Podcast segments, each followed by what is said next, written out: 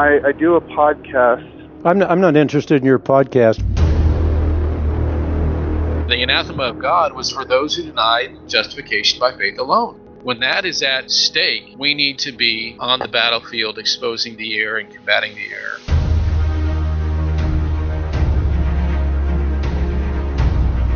We are unabashedly, unashamedly Clarkian.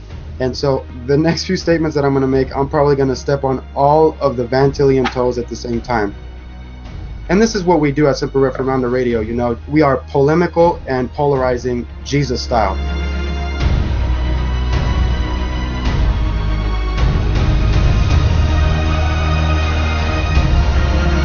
I would first say that to characterize what we do as bashing is itself bashing. It's not hate, it's history. It's not bashing, it's the Bible.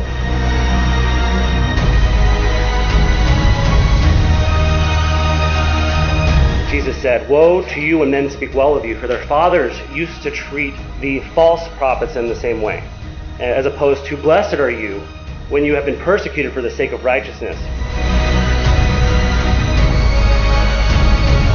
It is on. We're taking the gloves off. It's time to battle.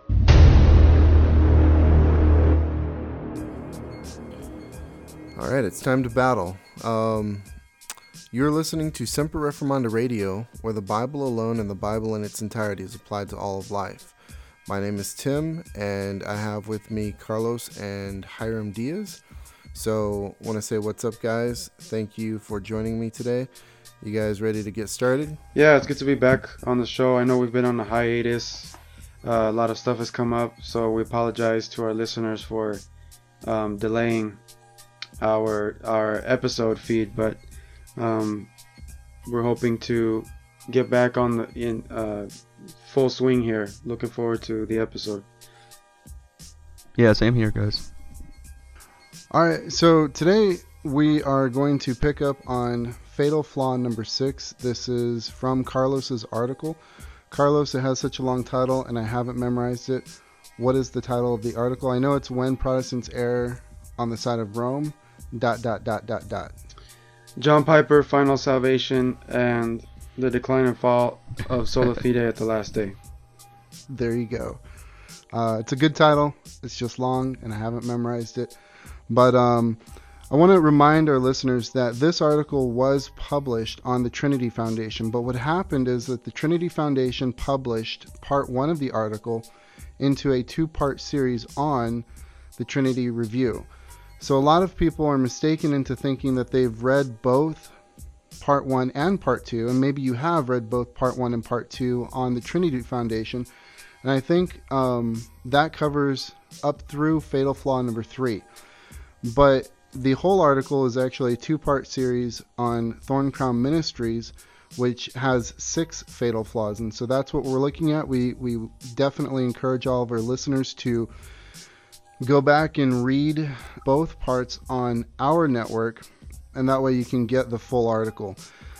So we are going to cover fatal flaw number six today. But before we do that, Carlos and I wanted to give a big shout out to Steve Matthews and a big thank you to Steve, who recently uh, flew down to El Paso and uh, actually hung out with Carlos and myself for about a week. Uh, he went on our men's retreat with uh, the guys from our church, and it was just it was a real delight to get to know Steve, to see him in person. Uh, he's he's a he's an awesome guy. I had a, a number of uh, really great conversations with him, and uh, he actually he went to Mexico with some friends of ours. He was doing some research, wanted to see firsthand what it was like down here on the border, especially since El Paso, Texas, has become such a hotbed for the uh, the immigration debate that's going on right now. So, uh, Carlos, do you have any uh, any thoughts about Steve's visit? Yeah, I'm very grateful for his visit. He he wanted to come down mainly to to get a chance to meet us and, and hang out and had a blast with him. I really enjoyed talking to him. I got to pick his brain out um, for a whole day and we also talked a lot on the trip on the on the on the retreat and on the trip and everything. So I had a really good time with him. Look forward to doing that again sometime. Um, and it was it was great getting to meet him personally. One of my favorite lines that he that he uh, we were talking about is that he, he thought he we were talking about women and leadership, and he said that he thinks Angela Merkel is a crackpot. so, um, it was it was good. We had a really good really good discussion. Yeah, yeah, we did about a bunch of stuff. Um, so I mean, if you guys are if if any of our listeners are ever in the El Paso area, um, just give us a shout out. And uh, Hiram, where where do you live, man? I, I forgot. I live in Lewiston, Idaho. Okay, so I guess if you're going there, contact Hiram Diaz. sure. so, uh, with that being said, I wanted to start off today's discussion. We are going to talk about John Piper. Um, you know, it's it's interesting that we've we've been talking about Piper a lot, and um, there's so much to cover. Uh, Mark Jones recently just wrote another article in which he claims to vindicate Piper. We're going to eventually get to Mark Jones and and talk uh, about Mark Jones's work and his perspective. But you know, it's interesting. This is a gospel issue, and so there are other things that we want to talk about, but by and large, this is the most important thing that we are talking about right now. So, if we only get the opportunity to record, you know, here and there, um, especially with me, um, we're we're trying to finish out this series. We are making this a series, and we're trying to cover this from all of the different angles. One of the things that Carlos's article does that I think is really great is that Carlos has looked at what are the logical implications of Piper's view and what are some of the things that we get with Piper's view. So, if for the sake of argument we want to say that Piper's view is right, what are the implications? And uh, the implications, because it, it touches on justification, the implications are far reaching. Um, but there was a there was a video that was going around recently that I wanted to address, and uh, and I'd like to get your guys' thoughts on this. And it's interesting that this was going around recently. It's a video of Kevin DeYoung. I guess at a was it at a G3 conference? Kevin DeYoung, uh, Together for the Gospel conference. And when I first saw this video, I thought this was a very recent Together for the Gospel conference. But what's interesting is that this was actually from 2016 and so that this sort of changes the the narrative here. A lot of people when when I saw this I missed I missed it. It says Together for the Gospel 2016. This actually was Kevin DeYoung before the controversy erupted. And so you know in in every controversy there's a catalyst.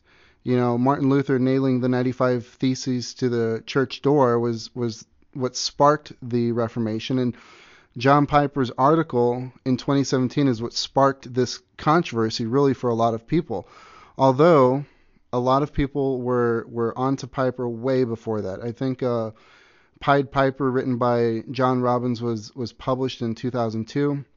But I want to play this because a lot of people were putting this up on social media, via Twitter, via Facebook, and uh, and it's it's really interesting because um, a lot of people take this as, see, you know, the big guys at Together for the Gospel, they get what Piper's saying. You guys are misrepresenting him. You guys are, um, you know, straining a gnat, so to speak, and um, and a lot of people really felt vindicated by by just this little clip.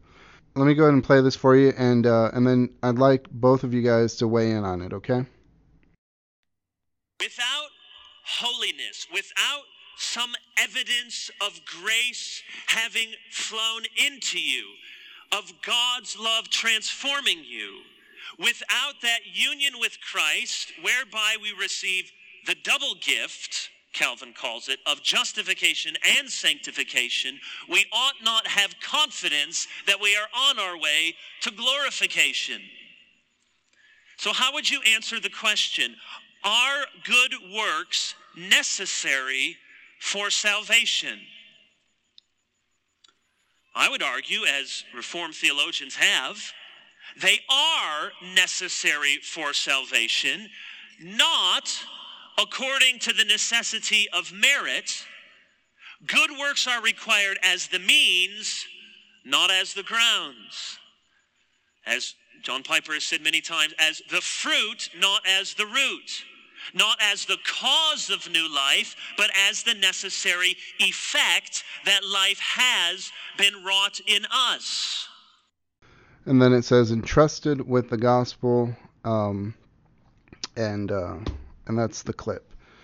Uh, but a lot of people were taking this as a vindication or um, affirmation that Piper is is right. Um, I'd like to get your guys' thoughts on that. You want to go first, Carlos? Or?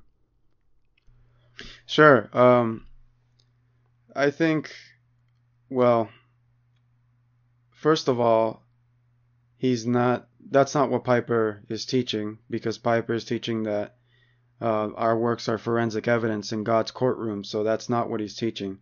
And I noticed that he didn't seem to quote a single reformer or Protestant in his favor. He just kind of assumed it I don't know if he does later or before in the sermon, but um, that's a big issue here that people don't really know what Piper is actually saying, and um, it seems to be a big problem because he is talking about forensic evidence in God's courtroom, and so that that is talking about justification at the final judgment.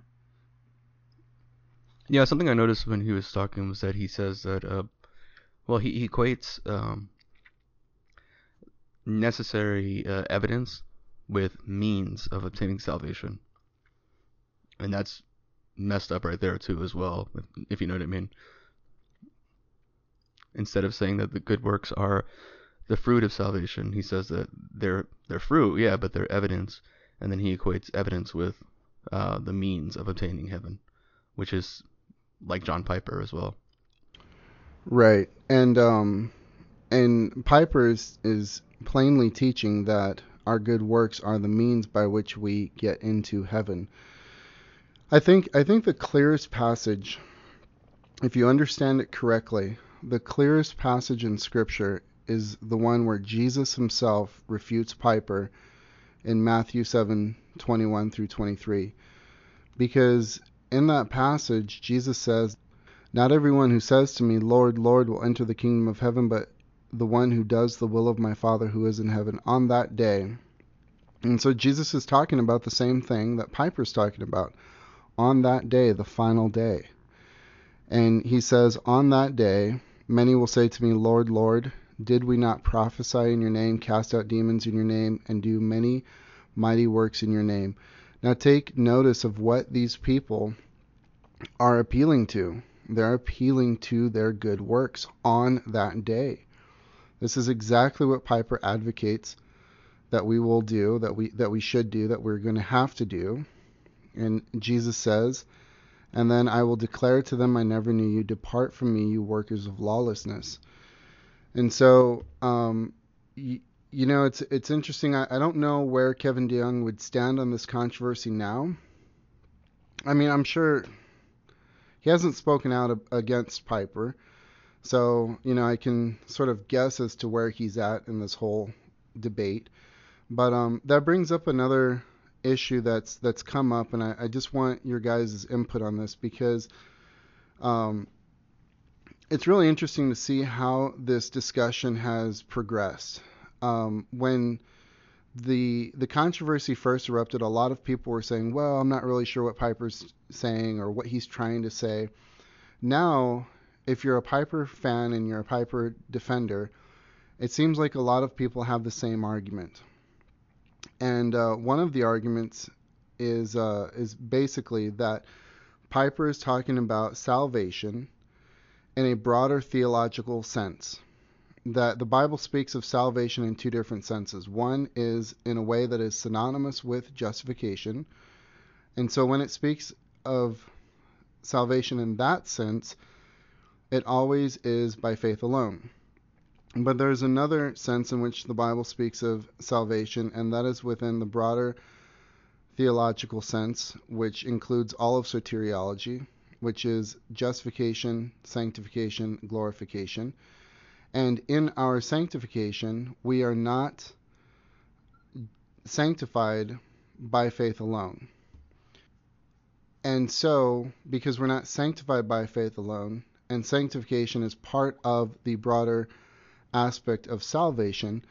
In that sense, we are not ultimately saved by faith alone. So when Piper denies that we are saved by faith alone, that is what he's talking about. As a matter of fact, this is even the response that I got from um, Phil Johnson when I, I, sent some stuff to Phil Johnson, and uh, he criticized me in, in my letter for this exact point, uh, which he says I was only able to scan your your critique. I, I sent him my letter. He says I was only able to scan your critique, but there are significant problems with the way you make your case. And he says uh, the first one, sola fide, is a principle that applies to justification, not every aspect of soteriology. Faith is the sole instrument of justification. You can't say that about sanctification, which necessarily entails works that we do, but you use the word salvation as if it were synonymous with justification. And um, what's interesting is I was I was pretty perturbed by this. Don't you know? It's unfortunate that uh, Phil was kind of triggered, not triggered, but um, I shouldn't use that word. Phil, uh, one of his concerns was the fact that I'd used uh, John Robbins in uh, in my article, and he's not favorable to John Robbins, so I think that might have poisoned the well. But this this was uh, something that we've addressed in the past, and I think that it needs to be addressed again. Um, do you guys do you guys have any thoughts on this particular argument that's uh, sort of being used to give Piper a pass? I don't think it's legit. I think it's um, I think it's committing the fallacy of equivocation. And the reason why is because um, yeah, there are two senses in which we could we can speak of salvation uh, broadly, right? Like uh, like they say, salvation um, standing for justification by faith alone, right? and then salvation, meaning the entirety of, um, you know, justification, sanctification, glorification, the whole package, right? But there's another sense in which we can talk about salvation as um, as something that has been accomplished already, or something that is being accomplished in time. If that makes any sense. Does that make sense? Or yeah, yeah, it does. Uh, that we're be- that we are saved and that we're being saved. Yeah, yeah, and so and, and there's a distinction there, right? Because our salvation, our salvation is complete in Christ. Ephesians chapter two tells us explicitly that it's not by works; it excludes works altogether, and it's not talking about just justification in Ephesians chapter two.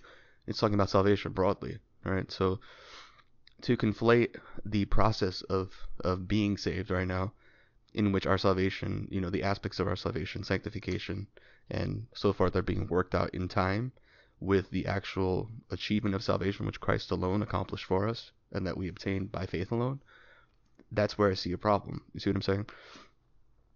You know, John Piper isn't isn't saying the things that these people are saying.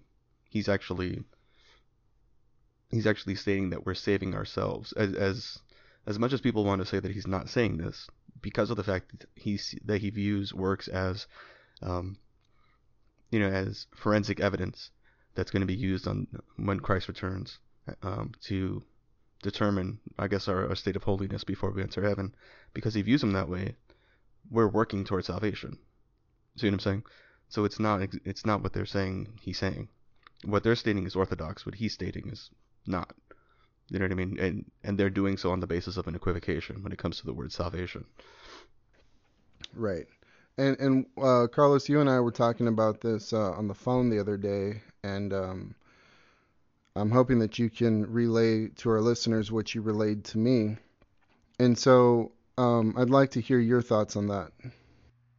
Yeah, well, in, in case you haven't been tracking with us for the past, uh, what is it now, five episodes, and or read the article, we've been showing already five fatal flaws with Piper's view, and we're showing I think very clearly that Piper is not orthodox with respect to justification.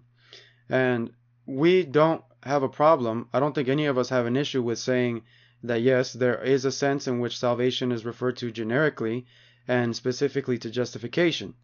Um, but that's not what the issue is about. So that's not even the issue. First of all, it's it's kind of a red herring.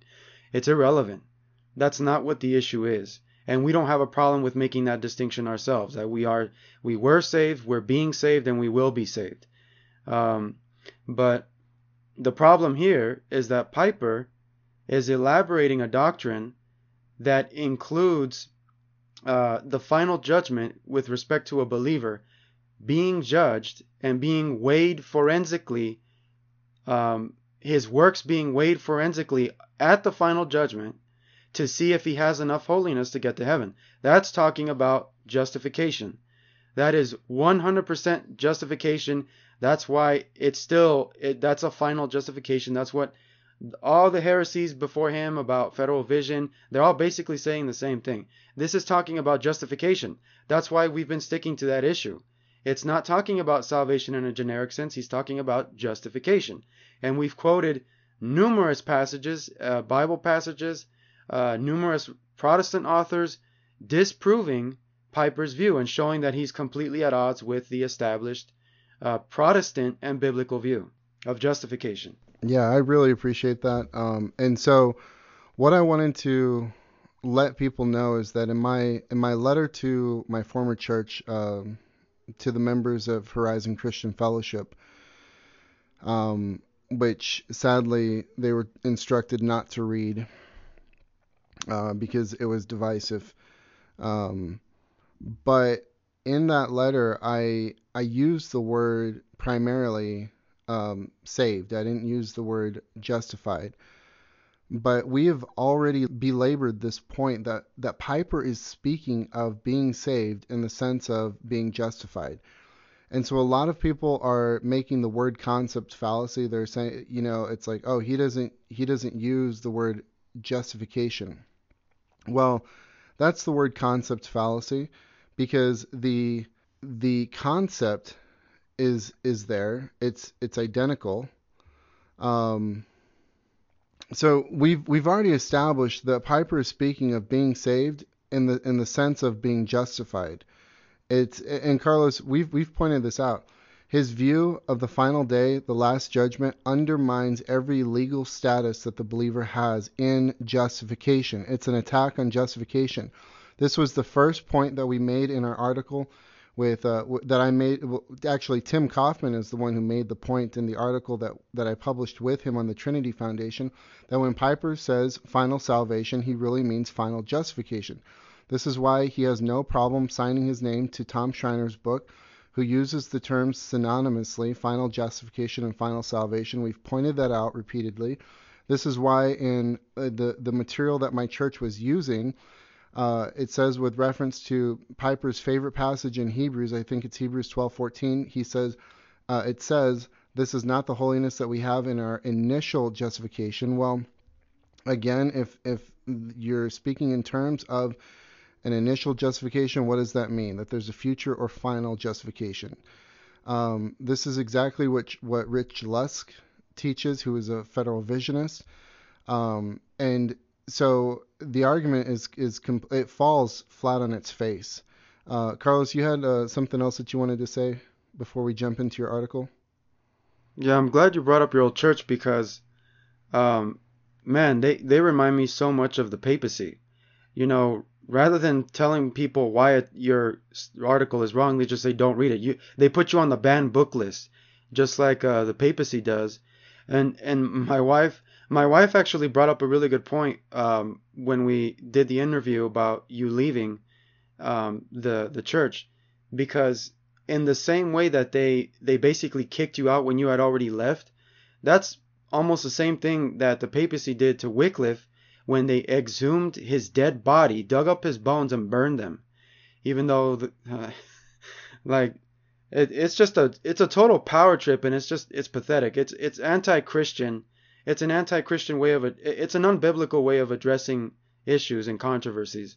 So that's that just says a lot about how they how they do um, church yeah. and how unbiblical it really is. Um, so I'm I'm very disappointed by that uh, behavior. But well, I am too. It's going to be awkward the next time I run into them.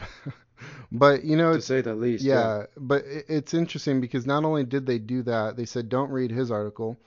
They said go and read John Piper's article from 2017 and then listen to his um, his uh, clarification video, and I was just like, oh my gosh, you got to be kidding me because I actually referenced those two things. Well, uh, obviously the original article, but I referenced his clarification, and in in my article at the end of it, I I added links, a bunch of links, and two of the links that we we that I added were uh, one from Paul Flynn from Megiddo Radio, and the other one from Pastor Patrick Hines from uh, the Protestant Witness, both reviewing Piper's clarification.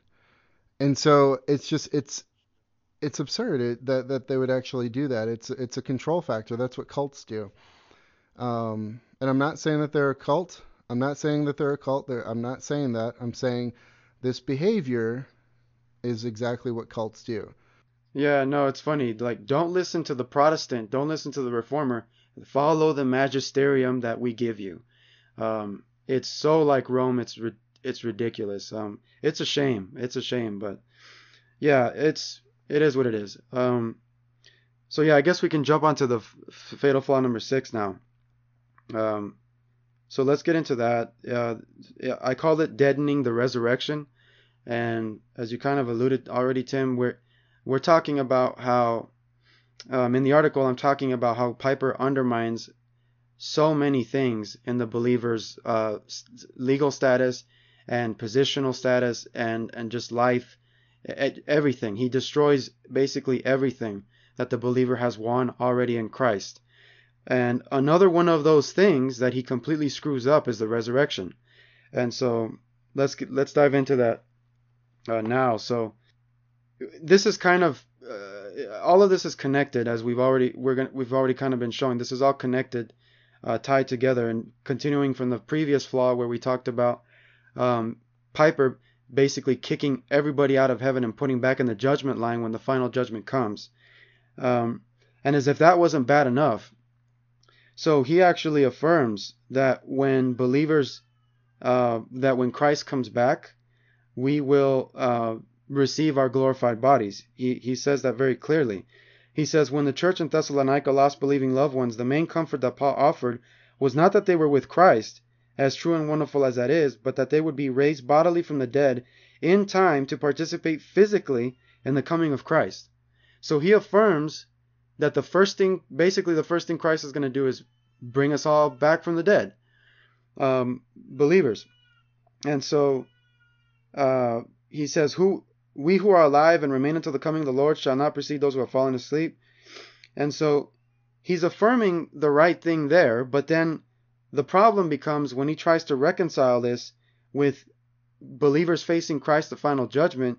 This is where he makes the fatal another fatal flaw and um, he says, and I think we've already I've already quoted this before, but he says, before we enter the final state of glory with our resurrection bodies on the new earth, we will stand before Christ as judge.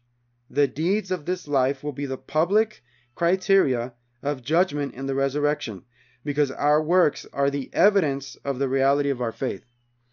And so this blew my mind when I when I read this when I kind of read this again because we started talking about this um, in the fatal in the previous fatal flaw. It made me realize something because I, I said I wasn't sure if Piper really knew what what what he was implying. That are you really saying that you want to take people out of heaven, kick them out of heaven, put them back in the judgment line? Everybody. We're talking everybody. Moses, Paul, uh, and everybody else who, who is already in heaven and put him back in the judgment line to be evaluated forensically uh, for their works, to see if they have enough works to get back into heaven. I thought Piper hadn't really thought that through.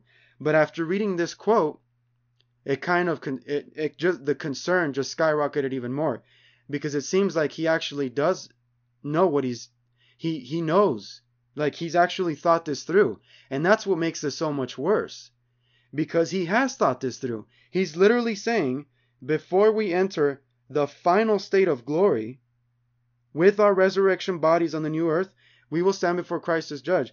So it seems to me like Piper has actually thought this through. He's actually saying that yes, he he when ju- final judgment comes, everybody in heaven is going to get kicked out. And you're going to get put back in the judgment line. And you're going to have to face God and prove your works to see if you have enough to go to heaven. And and when you when you tie this together with what he said before about some of them some believers not making it because they fail to love their fellow believers, you have zero hope of ever ever getting back in, even if you are already there. And see, and this is what people don't understand. Like we're quoting to you Piper's own words, and he he he went back and said this. Uh, you know that that thing about fa- uh, fellow believers failing to love their fellow believers, uh, and and going to hell because of it. And and so now you're you're getting this where Piper is literally saying, without any reservation apparently, that he has no problem saying that yeah, everybody who's in heaven right now is gonna get kicked out and put back into judgment line from Moses, from Abraham, all the way to the last sheep that gets uh, saved and, and uh, dies before Christ comes back. It's astonishing. He's actually thought this through. This is what makes it all the more concerning. Because I was trying to give him the benefit of the doubt. But now it seems to me like he's talking about the final state of glory. So he's saying, you know, it, it, it sounds like that's what he's saying. You know, believers in heaven have glorified spirits, but they haven't been fully glorified yet. And so it's like, I can't believe this guy. He he has no problem saying that. It's a, I don't know what to say to that. Yeah, I was gonna say I think part of the you know we talked about this a little bit too the last time, or in um, the fifth one, um, something that we talked about was how some guys are given a pass because, um, well, because they agree with with a lot of people on other topics that are not related to the one, the one thing where they're really really messed up at, you know. So we talked about a little bit about Doug Wilson and how now with the whole social justice warrior thing going on, how Doug Wilson is anti-social justice, and people give him a pass, you know, and there are tons of people saying, well, federal vision is not heresy. You don't know anything about federal vision. And you'll get this constant shifting of the goalposts in order to justify their liking of this individual when you point out that they're unorthodox when it comes to the main thing, which is not social justice, which is not uh, complementarianism, right? That's the thing with John Piper, complementarianism. When it's not, um, you know, take your pick. The main thing, those aren't the main things. The main thing is the person and work of Christ. You know, and I think that's some that's something that we see with with the Piper incident. It's like um, Piper is clear, clear enough, um, and if he's not clear enough, he's confusing, and both of those are really bad. Do you know what I mean? But I think once, like you've done, once you do the research on Piper, you realize that he's he's clear enough with the fact that he's being unorthodox, but people hear what they want to hear because they admire him for whatever reason, and I don't think it has anything to do with uh, really with what he's teaching in in the most important area, the person work of Christ. It has to do with something else. Like I know people that uh, love John Piper because he is complementarian, you know, or because he's one of the first people uh, who um, who introduced them to, let's say, somebody like, uh, you know, introduce them to Calvin or introduce them to uh, who's the person that he he really likes, Jonathan Edwards, right? and so they have this this affection for him for some other reason. But it's like he's clear enough on uh, on what he's saying. But this, and I'm saying this in relation to what you said, uh, how people don't see it, you know, because I think they hear, well, he said X, Y, and Z, and that's good enough for me, you know, like with with Doug Wilson, people saying, well, Doug Wilson says he affirms justification by faith alone, that's good enough, and it's like that's not good enough because he redefines the terminology, and when you look at what he's really saying, he's affirming a false gospel. But sadly, people hear what they want to hear. You know, they have itching ears. That's a good point. That's exactly what Mark Jones does too. He's Piper's biggest defender, and he keeps quoting, he keeps using Puritans and these other Reform guys to interpret Piper. And it's like, why, why are you doing that? Piper's teaching is very clear, and it's not the same thing. You know, and I, I think you're right. That's a very big problem where people keep assuming that this is what he, he means what these other guys are saying. And that's not what he's saying. It's not what he's saying at all. Um, so hopefully people will see. Another. Yeah. I was gonna say another person that I brought up was Richard Baxter. You know, and, and it's the same the same issue. And Richard Baxter has been popular for hundreds of years now. You know what I mean? Since the Reformation era, a little bit after after Calvin, if I'm mistaken, like in late 1600s, 1700s, somewhere around there. I forget uh, exactly when he was writing, but even John Owen knew that Richard Baxter was a heretic. But to this day, Richard Baxter's works are being promoted, and he's being, you know, p- people have mixed opinions. Well, there are no mixed opinions to have about the guy. He taught justification by faith and works. He was a heretic. Uh, but because he wrote a book on, uh, what was it, on, on practical living. The Reformed pastor. As a pastor. The yeah, the Reformed pastor. Yeah. And because he has these little these phrases that sound good and these sentences that sound good, people cling on to him and you know they hear what they want to hear and they they ignore the bad stuff. And people do it with other guys too. You know, like C.S. Lewis. That's something that John Robbins helped me see in his uh, when he, you know, the paper that he presented uh, is C.S. Lewis in Heaven. I think is the title of it. You know, it's something I didn't really pay attention to until he brought everything together. He's like, this is what he really teaches. Okay, he might be good in uh, explicating philosophical ideas. He might be good in presenting uh, general arguments for the existence of God, but here are all the heresies that he believes wholeheartedly. But people hear what they want to hear. Well, and, and that's exactly what people are doing with Doug Wilson right now. I mean, you have a lot of people like Jeff Durbin and uh, James White who are defending him, and like you already said, you know, he says I believe in justification by faith alone, but he, he redefines it, and it's like that's that's exactly what they're doing. But going back to uh, Mark Jones, I was uh, going by his uh, Facebook page, and uh, I just wanted to read my favorite Mark Jones quote to you guys. Uh, he says, "Almost finished a chapter on good works in relation to salvation." So he's apparently writing a book. And he says, summary, John Piper is more reformed than the alleged allegedly reformed folk who criticize him. So, yeah, I guess denying the covenant of works and then turning the covenant of grace into a covenant of works makes you reformed. so that is that is by far my favorite. He's more reformed than us guys even though he denies the covenant of works. You can't be reformed and deny the covenant of works and then turn the covenant of grace into a covenant of works. So uh, that's our quote of the day from uh, mark jones who by the way we had asked to discuss this um, i think pastor hines uh, had offered to debate him uh, he said mark jones said no um, we had asked him to come on to the show with us. Uh, he said no. So, um, you know, I, we don't have doctorate degrees. So, uh, Mark Jones's reply to me was, um, he says, "Yeah, I've published a lot in print on this, so I'm probably not going to get involved unless it was a top Reformed scholar. But I can't think of a single Reformed scholar who would differ from my view, which is the classical Reformed view." So that's when I had talked to him. That's um. R. Scott Clark. No, apparently R. Scott Clark is. Uh, you know, a lot of people are saying. A lot of Jones fans are saying that he is not an authority on this.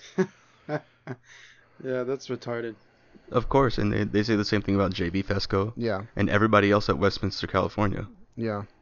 And they've been saying that since what the 1970s, 1980s, since the Norman Shepherd controversy. Yeah, yeah, exactly. Yeah, it, it, that kind of response though honestly, like it, it's pitiful. Like I'm sorry, it's just reprehensibly pitiful. That's like that's like you inviting someone to a party and they say, "Well, I'm not going to go unless uh, you know, unless all of the elite rugby players are going to be there." Like, really, dude? As as a Christian, really? I mean, cuz all right. This is something I wish people would get through their heads. Uh, it doesn't matter how many PhDs you have. If you're saying something that's self-contradictory, you're wrong. Period. You see what I'm saying? And it, it, it just doesn't matter how many PhDs you have. So for him to say, well, I'm not going to go unless there's a top reform scholar there, first of all, are you a top reform scholar? If you are, so what? You know?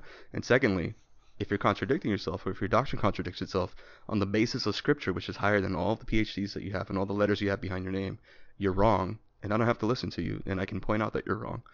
And that goes for the whole body of Christ. Yeah. Yeah, I mean, this was the whole reason that William Tyndale published the Bible in the common tongue was so that the plowboy would know more than the Pope.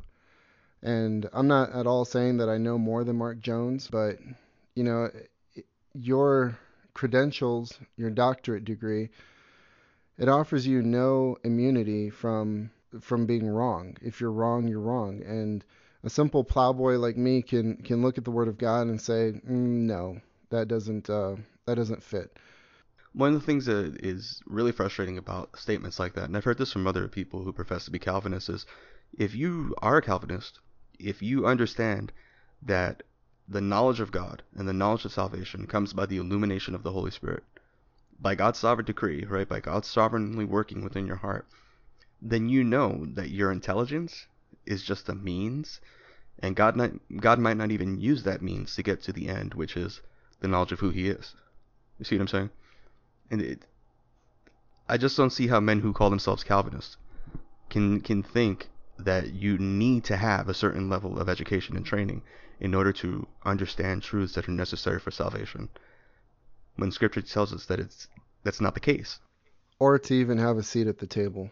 And, and that's exactly. Yeah. And I think one of Mark Jones's first articles that he wrote, he basically said, if you don't have peer-reviewed papers, if you if you don't have this, this, or that, then you know, you can't really come to the table and um, and discuss this. So and that's paraphrasing.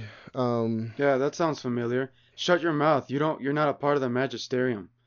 Um, you know, and I, I think hopefully this will make you feel better, Tim. Um, what he said that recently, that's one of the stupidest things that I, for being a reformed scholar with a PhD, that has got to be one of the stupidest things I've heard all year.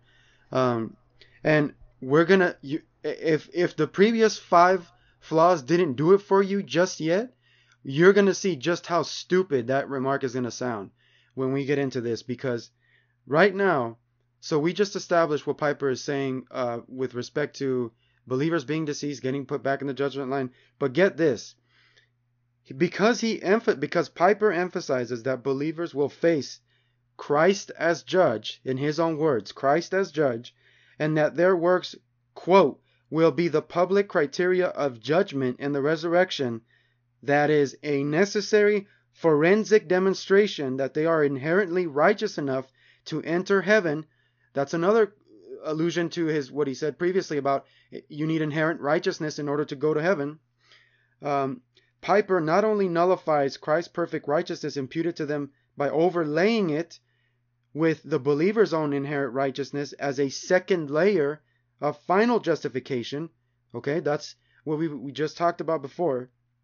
He also deadens the resurrection and glorification of believers. So if all the previous stuff wasn't bad enough, he still destroys the doctrine. He completely undermines the doctrine of the resurrection and the glorification of believers, as if that wasn't bad enough. This is astounding how destructive this heresy is. So let's let's dig in here. Um, his view of the judgment of believers as a as a final salvation, quote unquote, as a forensic judgment of good works, undermines the resurrection itself, because the resurrection itself is what will be, quote, the evidence of the reality of our faith not our works, like Piper claims. It's the resurrection that's the evidence of the reality of our faith. See, and this is what is so remarkable because people just sometimes need to back up uh, the back out of the tree and look at the forest even for a little bit and try to reconcile this with the other basic doctrines that the Bible is is, teach, is teaching. How what good is it? What good is it for believers to receive a glorified body prior to final judgment, as Piper himself affirms, if if if if Christ is still going to evaluate their personal holiness as a judge to see if they're worthy of entering heaven.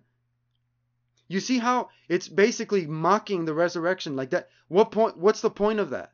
So the resurrection means nothing. It means nothing until you prove your works to Christ on the final day to determine to see if you have enough inherent this is I hope people are seeing this.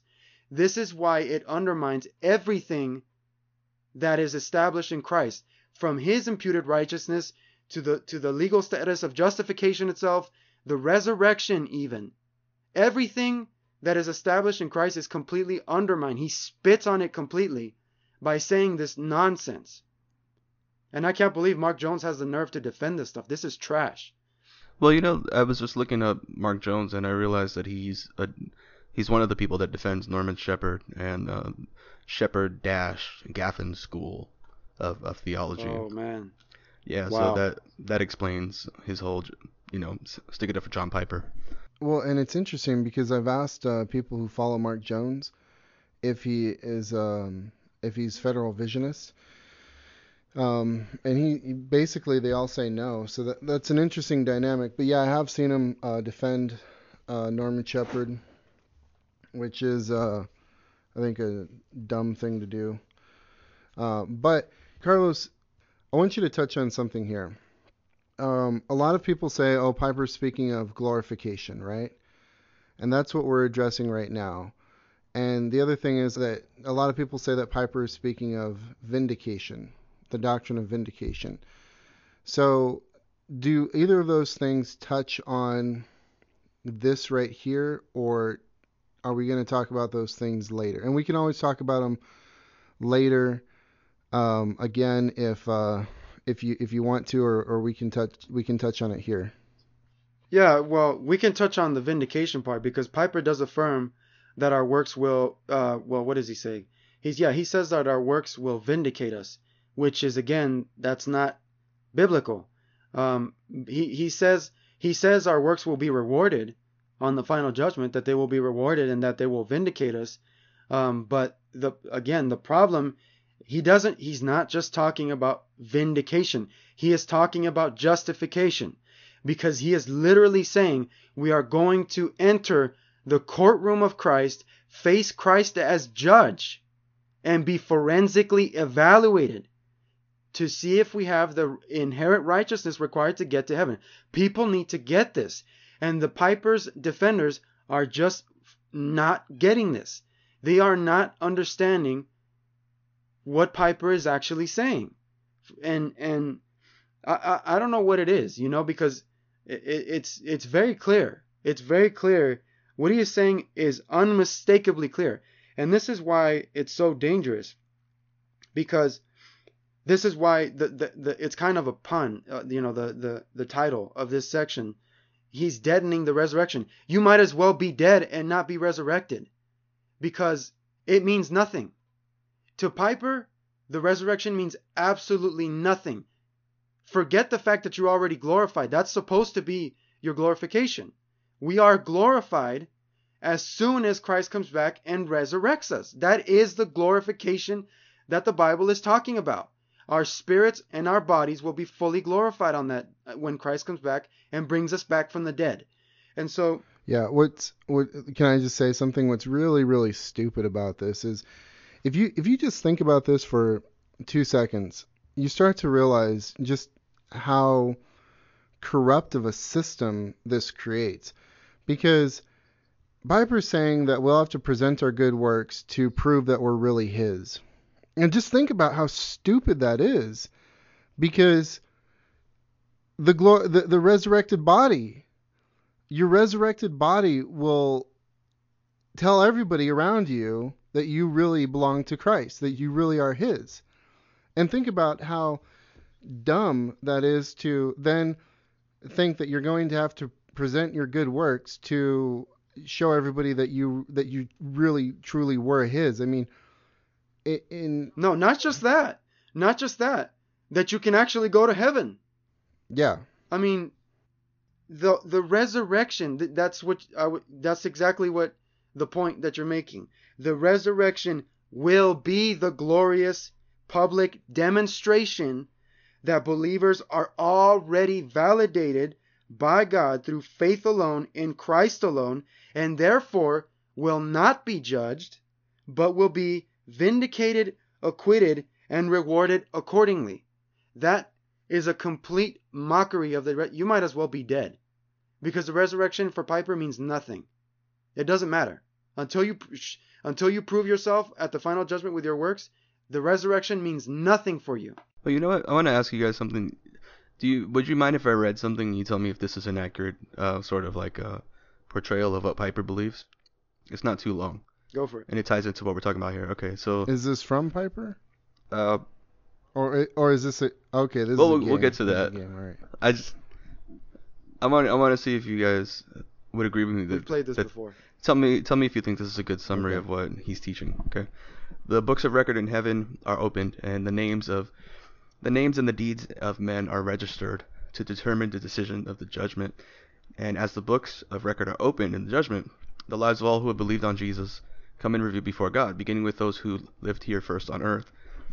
Um, the cases are presented of each successive generation, and uh, every case is looked over, right? So the judgment will show those who are authentic believers in God from those who are not. All who have truly repented of sin and by faith claim the blood of Christ as their atoning sacrifice have had pardon uh, entered against their names in the books of heaven, and they become partakers of the righteousness of Christ, and their characters are to be found in harmony with the law of God, and their sins will be blotted out, and they themselves will be accounted worthy of eternal life. Does that sound like uh, like it's in line with Piper what he's teaching? Yeah, pretty much. Okay, that's called the investigative judgment from the Seventh Day Adventist cult. Wow. Yeah, and I was reading, I was I was kind of changing the language a little bit. Yeah, I was trying to make it a a little bit more and readable, you know, for uh, It's like uh, it's like uh, hey, let me let me uh, l- let me reveal to you uh, Bernie Sanders' tax plan, and then all the Bernie Sanders are like, that's awesome. Well, did you know that that's really Trump's tax plan? yeah. well, you know, because you guys were talking about it, and it struck me. I was like, I heard this before, and it's not just Romanism. Like, that's Seventh Day Adventist theology, because that, that's what they believe as well. Like, the, and of course they believe in the heresy of soul sleep, um, and annihilationism and all that. But, um, but they do believe that the righteous will be resurrected. Those who have had faith in Christ or profess faith in Christ will be resurrected, and they'll be judged on the basis of their works at the resurrection. And this is what Piper's teaching, the same thing. And their entrance into heaven is determined by whether or not they have lives that are worthy enough. It's the same sort of thing that Piper's Yep. teaching. Yeah, it- and this is this is going to get interesting now because Michael Horton is an interesting character in this whole debacle. Um, earlier, uh, we uh, I um, I exposed we exposed his utter hypocrisy for claiming to be some reformed scholar, top-notch professor, all this stuff, and yet d- celebrating, lauding the work of a Roman Catholic apologist who is an apostate Presbyterian. And but but even but that doesn't uh, that's not to deny that Horton doesn't say good things. He has said many good things and many good things that we would all um, uh, agree with. And a lot of people try to claim that Horton is on either side of this issue. We've kind of touched on this already. I know Tim and I we already talked about this that both parties try to claim Horton on their side. But the quote that I'm going to read to you is going to I think remove any shadow of a doubt as to whether he really would agree with Piper on this, on this issue specifically. Um, so here's the quote There is no future aspect to justification itself. In justification, the believer has already heard the verdict of the last judgment. That by itself already contradicts Piper. That's it. Like you're that itself contradicts Piper because if in justification you've already been rendered not guilty. And according to Piper, you can't be declared worthy of heaven until you get evaluated for your personal holiness. And so that itself, but let's keep going. Glorification is the final realization not of our justification itself, but of, of its effects. Furthermore, its effects. Okay, he, notice he's saying the effects of our justification, not the effects of our works, like Piper says. Okay, I need to slow down here because I'm I'm like finding a bunch of stuff. I'm not finding even more stuff that he's contradicting Piper on. Um, furthermore, this future event discloses the true identity of the covenant people. He's talking about glorification as an act of the cosmic revelation of the justified children of God, uh, or ecclesiology, and actually transforms the whole justified person into a condition of immortality and perfect holiness, or soteriology.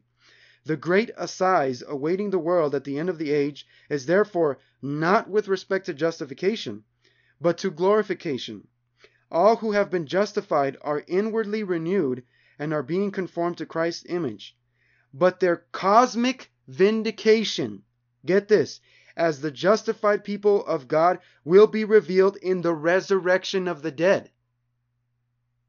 This amen. is Horton saying this. Okay? Yeah, amen. Amen. See, all, all you the, Horton fans can calm down. We we like Horton. Giving him a kudos, thumbs up. He's amen, dead on point. Amen, Horton. yeah. I mean, he's still a hypocrite, but amen to this. um, so so that's I I mean and this was before I even read Horton. I, I wasn't expecting to find this and here here it is. It's in his uh it's in his um his systematic theology, the the what is it called? The the Christian faith. Um so and okay, I'm going to continue. The, notice okay, I kind of want to maybe I should capitalize or should I just keep reading? Capitalize. Uh, keep capitalize. Reading. Okay, all right, let's capitalize. So, listen to what he said. Our cosmic vindication on the day when Christ glorifies us will be the resurrection, not our works presented at the last judgment, not anything to do with our works. It's the resurrection. That's totally going against what Piper teaches right there. And it's not only defending the biblical view, it's utterly refuting Piper's view. This is what we've been taught. Piper's just dead wrong. Dead wrong about yet another vital doctrine of the Christian faith, the resurrection. And so let, let's let's it gets worse. Sadly, it's it gets worse, and I keep saying that, and it and it's true. I mean, it it's it really does get worse. And just as it is appointed for man to die once, uh, uh, sorry, and after that comes judgment. So Christ, having been offered once to bear the sins of many, will appear a second time, not to deal with sin, but to save those who are eagerly waiting for him. Hebrews 9, 27 to 28. That verse itself basically refutes Piper too. He's not going to deal with sin. He's not going to judge believers when he comes back. He's going to glorify them in the resurrection. I can't believe something so basic as that uh, Piper is deliberately, he is aware of this and he's deliberately insisting on preaching a false teaching that is completely mocking and deadening the resurrection. It is astounding how destructive this heresy is. And so Horton continues. Let me just read this last part and then we can uh, discuss it. Through faith in Christ, the verdict of the last judgment itself has already been rendered in our favor it's not necessary to wait for the final judgment to test your works to see if you have enough to get to heaven. It's already been rendered in our favor. But as our meager growth in holiness and the unabated decay of our bodies attest, the full consequences of this verdict await a decisive future completion. We receive our justification through believing what we have heard. We will receive our glorification by seeing the one we have heard face to face. Case closed. Amen. Amen. And you know, you said that this deadens the resurrection. We also need to point out that this destroys the gospel. So if you're turning in to Semper Reformanda Radio for the first time, this is the first episode. We are saying that Piper is destroying the gospel. His his doctrine of final salvation destroys the doctrine of justification by faith alone. And um, yeah, that's really, really good stuff there, Carlos. I like it when you get fired up like that. It, it destroys. Yeah, I'm. I'm. I've been. Mad, I've been bro? waiting for this moment, man. this is one of my favorite sections. This is one of my favorite sections. Piper destroys not just the gospel. He destroys the resurrection, the the the the heavenly state of believers who are already dead. He destroys adoption. He he destroys sanctification. He destroys justification. He destroys just about every status pertaining to the believer. assurance, all of it. It's all down the toilet. It's in the trash. because he insists on believers being judged forensically for their works at the last judge. It's amazing how destructive this heresy just it destroys everything yeah. underneath it, like everything. It's astounding. And so so so what is this, you know, and let's let's read the Bible. It's always good to read the Bible, right?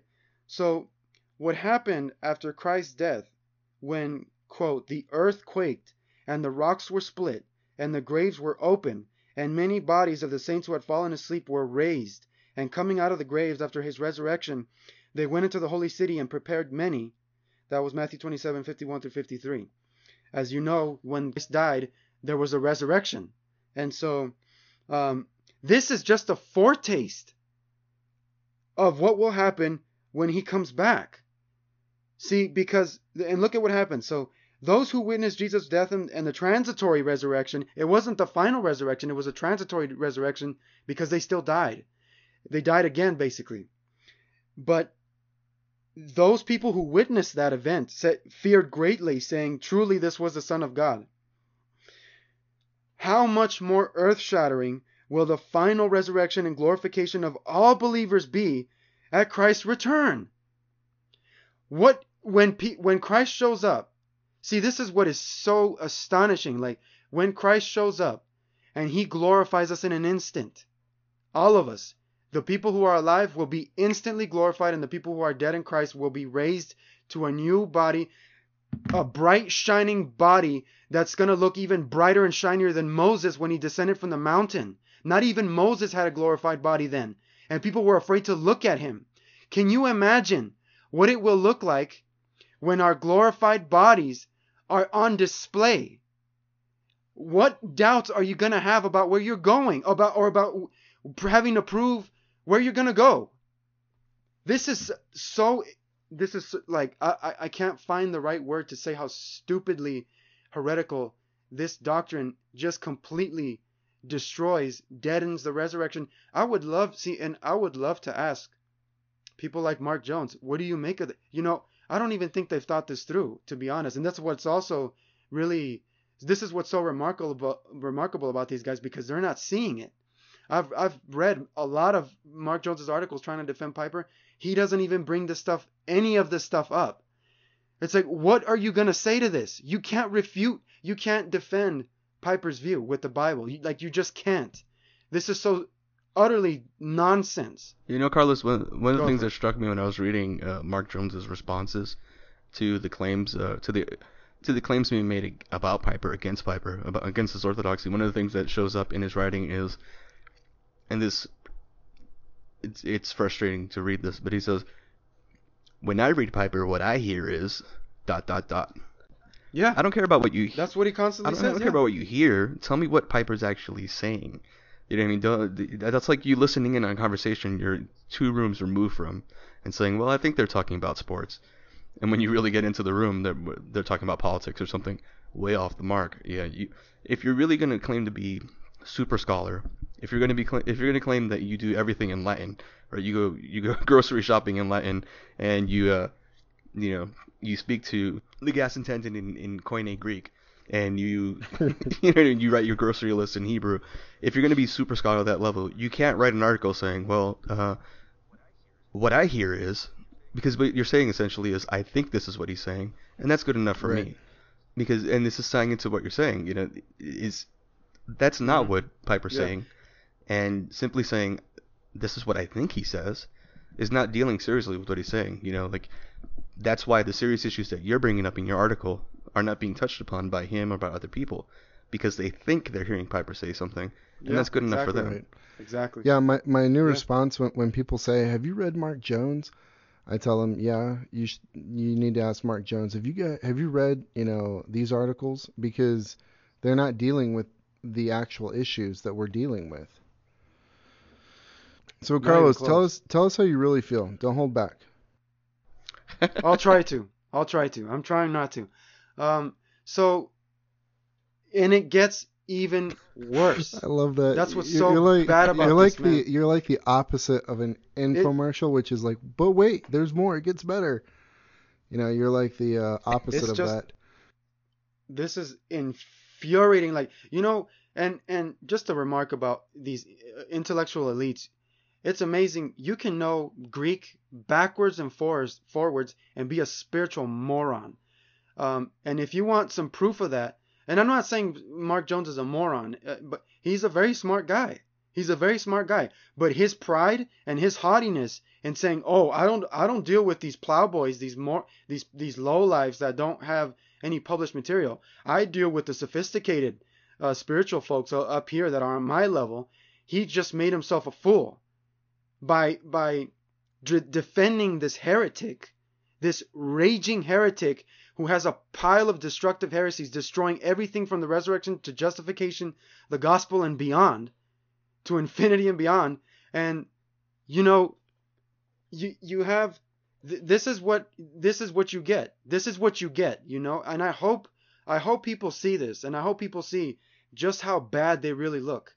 And um, but I, we're gonna keep going because we're not even done yet. I still have a couple sections left. This isn't even the the last the last of it. So go the, for it. And if if that wasn't bad enough, so if that wasn't bad enough, here's what's what's more. And Tim, you already kind of touched on this, but the only people who are going to be looking into their to their to their good works, quote unquote, as public evidence, quote unquote, in Piper's terms, of their faith at the last judgment are the self-deceived legalists in Matthew 7, 21 through 23, who would rather cover themselves with useless fig leaves and the filthy rags of their own righteousnesses than with the blood and perfect righteousness of the Lamb. Many will say to me in that day, Lord, Lord, have we not prophesied in your name, cast out demons in your name, done many wonders in your name? And I, and I will declare to them, I never knew you. Depart from me, you who practice lawlessness. The very people who Piper is claiming, the very thing that Piper is claiming you're supposed to do on the final judgment is the very people that Christ himself condemns for being legalistic hypocrites. And so, I mean, what else do we need to say? Let me what, add something What else do we that. need to say? Because starting in verse 21, it says, Not everyone who says to me, Lord, Lord, will enter the kingdom of heaven. So that's what we're talking about. We're talking about getting into heaven. Okay, this is a, we're we're all on the same page. We're we're with Piper. We're all talking about the same thing. This is the context of which this discussion is is about. Getting into heaven. He says, "But the one who does the will of my Father who is in heaven." Now, a lot of people misunderstand that, and so we have to read scripture in light of scripture. What does it mean to do the will of the Father? Well, John 6:40 tells us exactly what that means.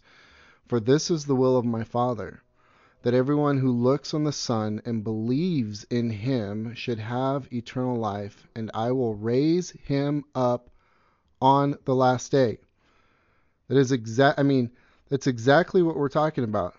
It is simple belief for everyone who looks on the Son and believes in him. You'll be raised up. If you if you are like Carlos is saying, if you are expecting that you're going to have if, if you are in that camp where you're thinking, you know what, this is what I believe, I believe that I'm going to have to present my good works, you know, I mean, if you believe that, I'm sure that you've already had thoughts about, well, you know, I did this and I did that that was good and I've gone to church and I've I mean, you, you've got to have something to say. You've got to have something to present. That's exactly what these people are doing. Look at all of my wonderful works that I've done. Jesus is contrasting those who are truly saved by the gospel, which is to believe in the Lord Jesus Christ, from those who are believing in a false gospel. And I, w- I want to point something out here. The people that are that he is condemning are not just just total legalists. They say on that last day, Lord, Lord. So in the Bible, whenever somebody says a name twice, it usually communicates familiarity that they know the person. When when God comes to uh, to Moses, he says Moses, Moses, and so the fact that they say Lord, Lord means that they were trying to be justified by faith and works.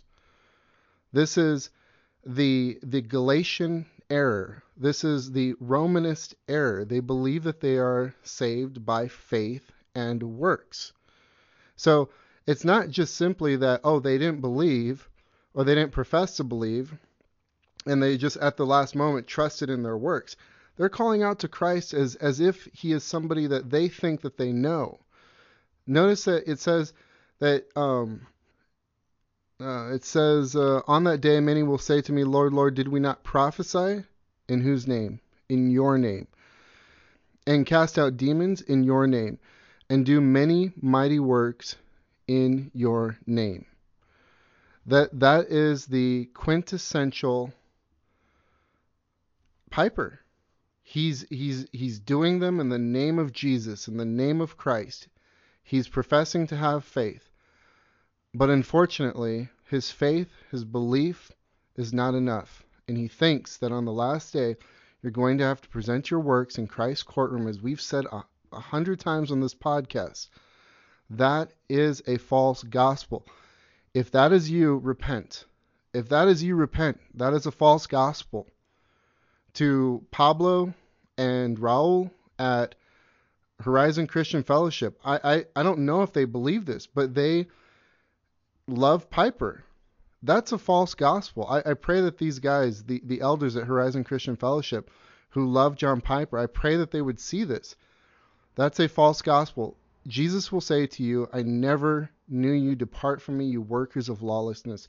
That is the worst, absolute worst position a person could ever, ever be in. We're, we're not just talking about secondary issues. This is the gospel. This is people's eternal salvation that we're talking about. And every elder, every, you know, it's a shame that more pastors are not like Pastor Patrick Hines. We absolutely commend him because every pastor who's allowing their, their congregants to read John Piper, to listen to John Piper, you know, who, who don't want to take a stand, shame on you. Shame on you. This is pathetic. So that's that's all I have to say about that. If you guys have anything else to add, or Carlos, if you want to continue. I'm not done yet, baby. um, there's there's there's so much there's so much to unpack here. Um, he, he, there's another problem. Again, the problems continue to unravel. Um, there's another problem with Piper. He he also he undermines all of the doctrines that we've been talking about even more by contradicting himself when he suggests that glorification is a consequence of getting into heaven based partly on the good works of believers rather than a consequence of Christ's return based wholly on his perfect righteousness imputed to the believers by faith alone. This is Piper's words. Jesus transforms us so that we really begin to love like he does so that we move toward perfection that we finally obtain in heaven. But through but though our lived out perfection only comes in heaven, Jesus really does transform us now. And this transformation is really necessary for final salvation. So get what he's saying. He's actually made peace with this trash. He's thought this through, and he is saying you're not going to be fully glorified until you get to heaven. Forget the fact that you're going to be glorified when Christ comes back and brings you back from the dead with a glorified body. To that, to that, Piper basically scoffs at. He mocks it. He's like, "What? That that's not glorification. That's not what every major tradition has taught. Christian tradition has taught that the glorification happens when you are resurrected and glorified when Jesus comes back when you when you're given a glorified body that is the glorification being consummated. Piper says no. He says no. He says you're not going to get it until after you pass the the good works test on the final judgment that you have enough works to actually get to heaven and be finally glorified then. He's actually thought this stuff through. That's what's so this guy this guy is raging heresy all over it. Like he's actually made peace with this. This is what's so astounding. Um, so let me uh, let me ask you a question because you sort of touched on something, another argument that's been coming up, and uh, that is the issue of conditions. And so Piper, and I, I brought this out in my article that that Piper uh, basically says um, that uh, there are other conditions that we have to do that we have to meet in order to get into heaven. This is something that I focused on quite heavily in, in my in my letter to the the my former church. And so a lot of people are trying to make the distinction between um, meritorious conditions and what they are claiming to be consequent conditions. And so I want to tie this into what you said because um, you were saying that that it's a consequence. In his view, getting into heaven is a consequence of our good works. Um, but I said I basically said that good works are a consequence of saving faith. But in Piper's view, good works are a condition that we must do in order to be saved.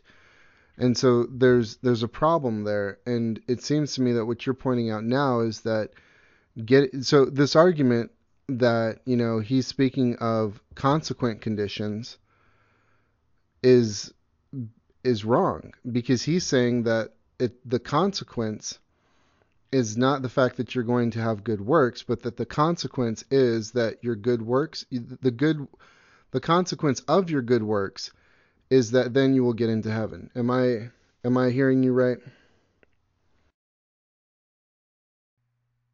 Yeah. So there's two things here. Not only the people are wrong, they're just wrong about Piper. Not only are is Piper saying that you need to pass an inherent righteousness test in order to be finally justified to get to heaven. We're not just talking about getting to heaven. We are not just talking about getting to heaven. We're talking about in order to be glorified. In order to be glorified, you still have to pass this test of presenting your works at the last judgment in order to receive your fully glorified state. That's what he's saying. In order to be fully glorified, he, he says, and this is what I read was from what Jesus demands of the world. Um, he says this Jesus transforms us so that we really begin to love like he does, so that we move toward perfection that we finally obtain in heaven. So you can't obtain that perfection until you pass the final judgment test. So it's worse than just getting to heaven. Now, in order for you to be fully glorified, you still have to pass the same test. So he's contradicting even yet another extremely basic Protestant doctrine that nobody really I mean this is this is a well established doctrine and there's not a whole lot of controversy. Well there might be but um, this is a well established doctrine like glorification happens when Jesus comes back and brings you back from the dead to give you a glorified body. That is the consummation of glorification that is when you are glorified. Piper is denying that yet again. He is denying that and saying, no, you don't get it until you get to heaven. But in order to do that, you still have to pass an inherent righteousness test, forensic evaluation in God's courtroom to get to, to get there and to be fully glorified. So I'm sorry, but people are not seeing the the gravity of what Piper is saying. He's not just talking about getting to heaven. Now he's saying He's saying, in order for you to be glorified, your works are required to pass the final judgment test. Yeah. So, so the, again, the idea the idea that he's he's vindicated because a lot of people are saying he's speaking of conditions as consequent conditions, not meritorious conditions. That is such a bad argument. Here's here, people; those people need to look up the word irrelevant in the dictionary. That's irrelevant. Okay, that's not what Piper's talking about. Um, so, are we done? No, we're not even done yet. I still got, there's so much left here, and we're going to have to skip some stuff just for the sake of time. But, um, so, this was one of my favorite parts, and and I really, um, so let let's let's let's get into this now. Um, let me find the section first. Okay. So what what what have we established? Everyone will know who belongs to God at final judgment by the power of the resurrection, not by the works of believers, because Christ alone accomplishes the salvation and glorification of his people. For it must necessarily follow that either all that is required for our salvation is not in Christ, or if all is in him, then he who has Christ by faith has his salvation entirely. And if you if that sounds familiar, that's a quote from the Heidelberg uh, uh, I think the Belgic Confession or the Heidelberg yeah, the the Belgic Confession. I think it's the Belgic Confession. So that's mainline reform theology. What we're talking about is mainline reform theology. What Piper's talking about is a big pile of trash that destroys the most basic cardinal Christian doctrines of the Bible. Okay, so um, and if and if that's not clear enough, so let's let's keep going here. Um, the scriptures tie the believer's resurrection with Christ himself, who is the resurrection and the life. He who believes in me, though he may die, he shall live, and whoever who lives uh, and believes in me shall never die. And so the resurrection see but but we've already said all this stuff, right? The, why is it is this not enough? I mean, is Christ not enough? You know, because the res- Christ's own resurrection power and perfect righteousness imputed to believers by faith alone, as well as the the resurrection, vindication, acquittal, reward, and glorification of believers is still not enough for Piper. It's astonishing. Instead, he nullifies all of them by insisting on the necessary public legal evaluation of believers' works at the final judgment for attaining heaven. I'm going to quote him again. These works of faith and this obedience of faith these fruits of the Spirit that come by faith are necessary for our final salvation. No holiness, no heaven. So we should not speak of getting to heaven by faith alone in the same way we are justified by faith alone. That is flat out heresy, folks. And I hope, man. Well, hey. This. Gonna, go ahead. Uh, I was going to read something that's almost identical to that. And this is from the Roman Catholic uh, Catechism. All right. This is from the section on salvation. I don't know the exact section. You can put it in the notes later. But um, it says all Christians in any state or walk of life are called to the fullness of Christian life and to the perfection of charity. All are called to holiness, be perfect as their heavenly Father is perfect. In order to reach this perfection, the faithful should use the strength dealt out by Christ's gift so that doing the, the will of the Father in everything they may wholeheartedly devote themselves to the glory of God and the service of their neighbor. Thus, the holiness of the people of God will grow in fruitful abundance, as is clearly shown in the history of the church throughout the lives of many saints. Spiritual growth, excuse me, spiritual progress tends toward ever more intimate union with Christ. And it goes on to say, um, what does he say? God calls us to this intimate union with Him, and says the, and this is what reminded me in light of what you're saying. Uh, of this catechism. It says, The way of perfection passes by way of the cross. There is no holiness without renunciation and spiritual battle. Spiritual progress entails the ascesis and mortification that gradually leads to living in the peace and joy of the Beatitudes. He who climbs never stops, going from the beginning to the beginning through beginnings that have no end, and he never stops desiring what he already knows. All right, and so this is essentially the same thing that we're talking about here, right? The idea that you enter in by faith and you're progressing through specifically through mortification and uh, sort of uh, ascetic an ascetic lifestyle. You know what I mean? It's the same sort of idea where you're where you're progressing and you yeah. you achieve. You know when it, when it talks about uh, achieving uh, beatitude and joy, it's talking about heaven. It's talking about being in heaven with God. You know, and didn't didn't it say no holiness? Mm-hmm. You know. Yeah, it says in the same way that Piper says no holiness, mm-hmm. no heaven, no holiness. Yeah, yeah. You know. It says you. Yeah, and, mm-hmm. and we're gonna get to that verse. But yeah, it's, yeah, it's go, go essentially ahead. the same the same thing. It's one thing to quote scripture when scripture says, "Without holiness, no one will see the Lord." It's another thing to give an explanation of that that is nearly identical, if not identical, to what the Roman Catholic Church, from which our predecessors in the Reformed faith, if we are Reformed, um, you know, from which they defected, rightfully so, you know, it's another thing to give that sort of explanation to the passage because you show by that that you're not, you don't have an orthodox doctrine. You know. Houston, we have a problem. Yeah. Um. Mm-hmm. So, let's let's tie this all together because this is man, this is one of my favorite parts here. So, the Bible clearly teaches that believers will receive glorified bodies immediately upon Christ's return, prior to the final judgment, as Piper himself notes in the verses that he quotes uh, in, in the sermon that I alluded to, that I quoted earlier from him. Note what these passages teach about that day, when believers are, quote, changed in the twinkling of an eye, that's 1 Corinthians 15, 51 through 52, and receive their glorified bodies, death will be swallowed up in victory, verse 54. And thus we shall always be with the Lord. That's 1 Thessalonians 4:17. What does that mean? What this means is that my screen just went blank. Shoot. Okay, here we go.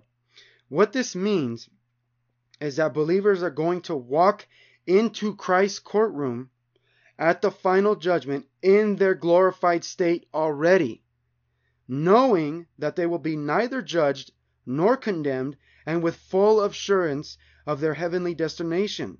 For Christ affirmed, He who hears my word and believes in him who sent me has everlasting life, and shall not come into judgment, but has passed from death to life.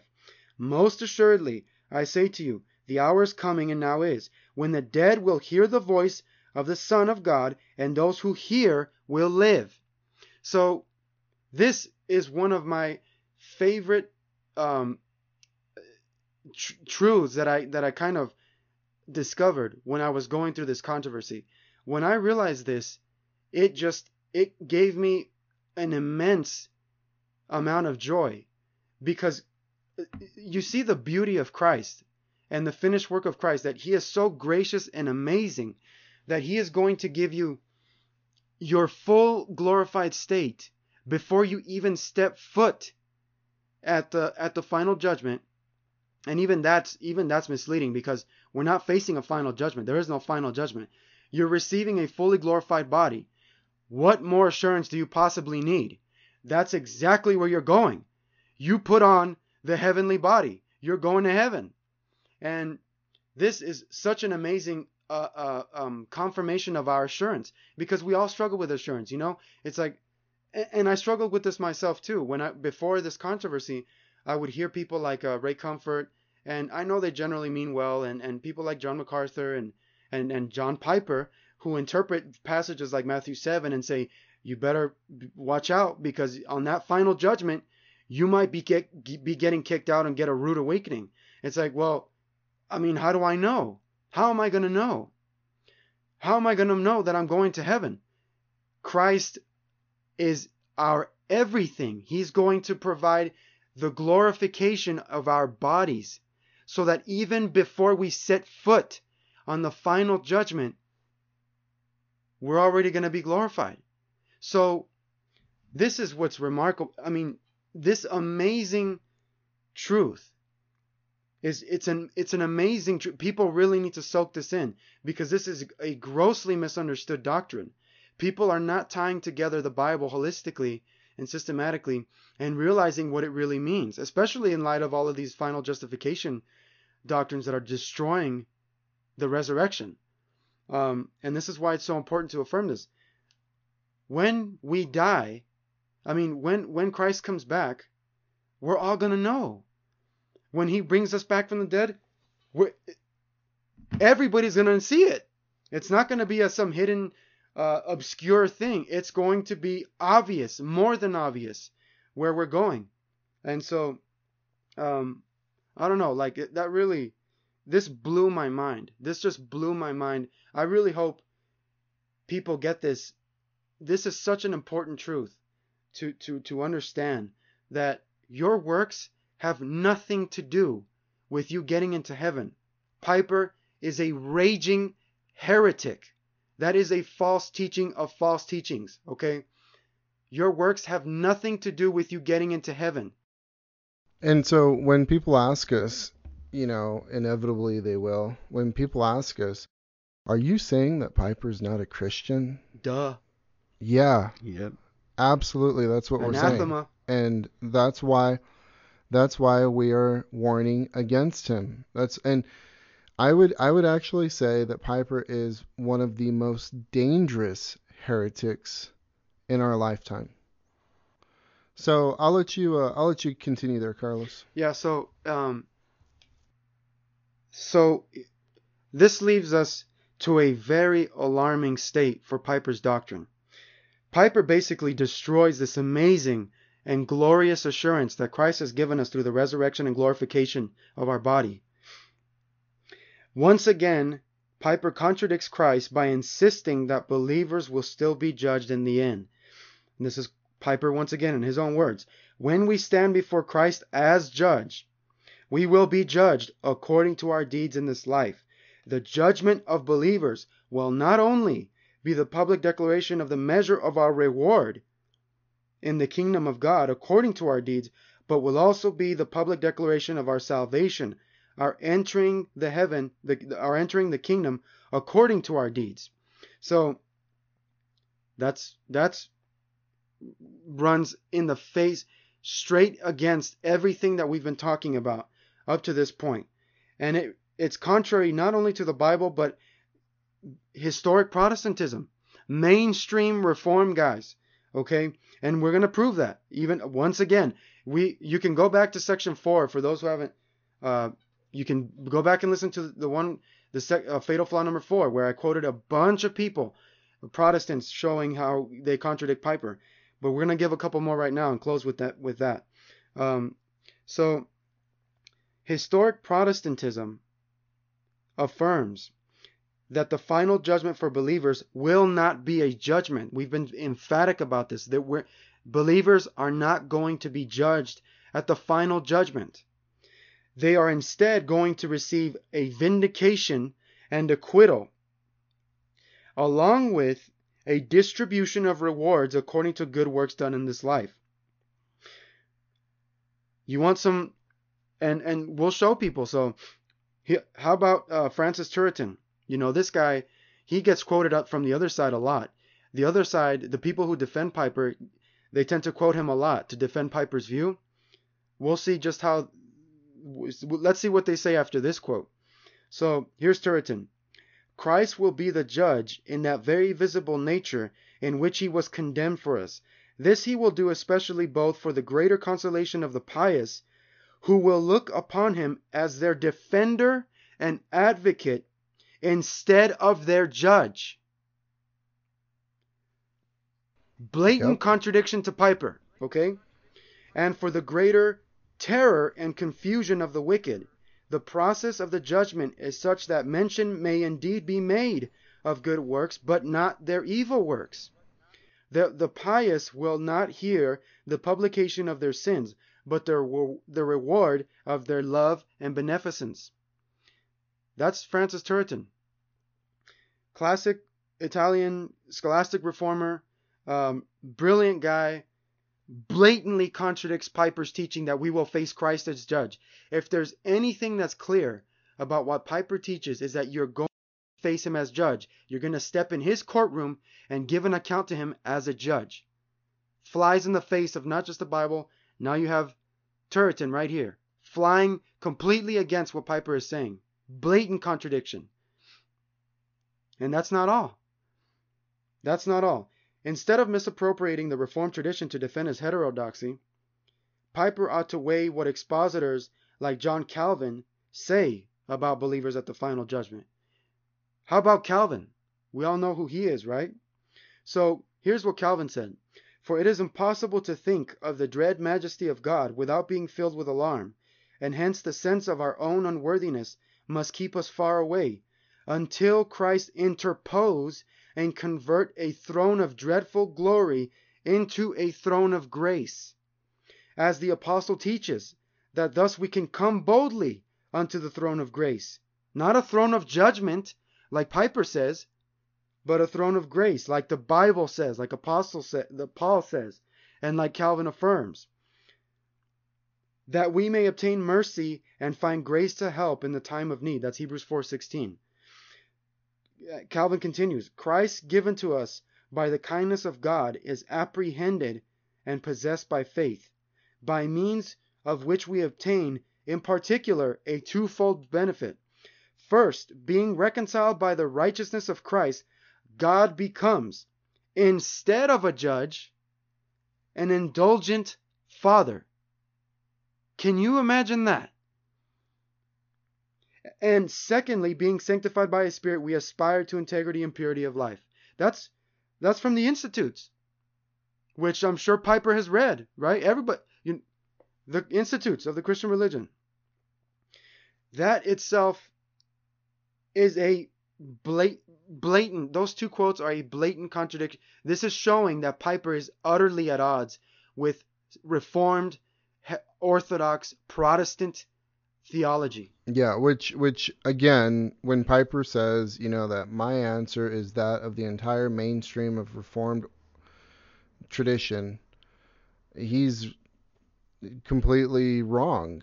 He's self-deceived. Don't be deceived with him. Se- seriously, like it, it, that couldn't be any more of a contradiction. And here's the thing. So that that's a, this is why Piper undermines not just justification, not just the gospel, our status of adoption, sonship. Okay? When Christ justifies us, he sanctifies us positionally and he adopts us. We become the Father adopts us into the family, the household of God, the household of faith, and we become sons and no longer are reckoned sinners. So when there is no facing God as a judge, He's our Father now. Yeah. And that's what Calvinists teach. That's what Calvin is affirming. That's what Turretin is affirming. That's what the Bible clearly teaches. When the throne of grace, we no longer face a throne of judgment. It's a throne of grace. This is basic Bible teaching, basic Protestant teaching that Piper is completely destroying. And so I really hope I think we gave people enough to chew on for for one day, but maybe even for a lifetime. This stuff is so amazing. Yeah. To, to, when you fully when you start to grasp this and and how amazing these truths really are and how utterly contrary Piper is to this. I hope people see I, I hope people really start to see this now, even his defenders, because you have nothing to say to this if you if you agree with Piper. You have nothing to say to this. I would I dare you to. I dare yeah. you to. You know, it's interesting, man. At this point, it's almost like at this point you have to wonder what is it going to take to for some people I, I mean if you're if you're a Piper fan or you're trying to weigh this stuff out and you're just, you know, at this point you're just refusing to even hear what we're what we're pointing out. I don't know what else to say. I mean, yeah. We've beaten we've beaten this already dead horse for so long that there's no chance in hell that it's coming back to life. Especially with Piper's view of the resurrection. So, yeah. I'll close with that. We'll have to pick up on the next episode and continue on with this flaw. I hope people are enjoying this stuff. I'm really enjoying this. This this to me was an incredible insight that I did not fully grasp until I I went through this and I, I really hope people are blessed by this because it is an amazing truth to, to really truly rejoice in that Christ has fully satisfied everything on our account. It is just an amazing savior that that we have and we need to be extremely careful and to reject the false teaching and nonsense of, of false teachers like Piper who are undermining everything that Christ has accomplished for us already. Yep. Amen. Well, uh, I think you said it all, man. We'll go ahead and close close out with this. Uh, Hiram had to step away. He said his kid had gotten uh, sick, so uh, Hiram, thank you for joining us. Um, sorry you had to step away pray that your kid is uh, feeling better soon. And um, with that, uh, if you guys have any questions, comments, or concerns, uh, objections, hate mail, whatever, you can email us at thorncrownministries.com. Wait, at gmail.com. At gmail.com. Thorncrownministries at gmail.com. Or uh, do you want to give them the phone number? We've had a few people call. Yeah. Um, and uh, and some people have reached out to us that way. So you can, it's always an option. You can you can call us. Uh, do you have the phone number, Carlos? Yeah, yeah. The number the number is you can leave us a voicemail at 915-302-0915. Yeah. Um, so we, like I said, we've had some people email us. We've had some people uh, um, call. Uh, usually, what we do is we'll just respond privately unless uh, we think that your your um, whatever you say is is vital to the to the podcast. But um, we really appreciate our listeners. We really appreciate the input that we get. Um, we haven't been putting out episodes uh, as regularly, and I'm thinking maybe this is just the season of life that we're in. But uh, you know, we we thank our listeners for uh, hanging on to to the podcast. So with that, we'll close out and uh, wish everybody a good week.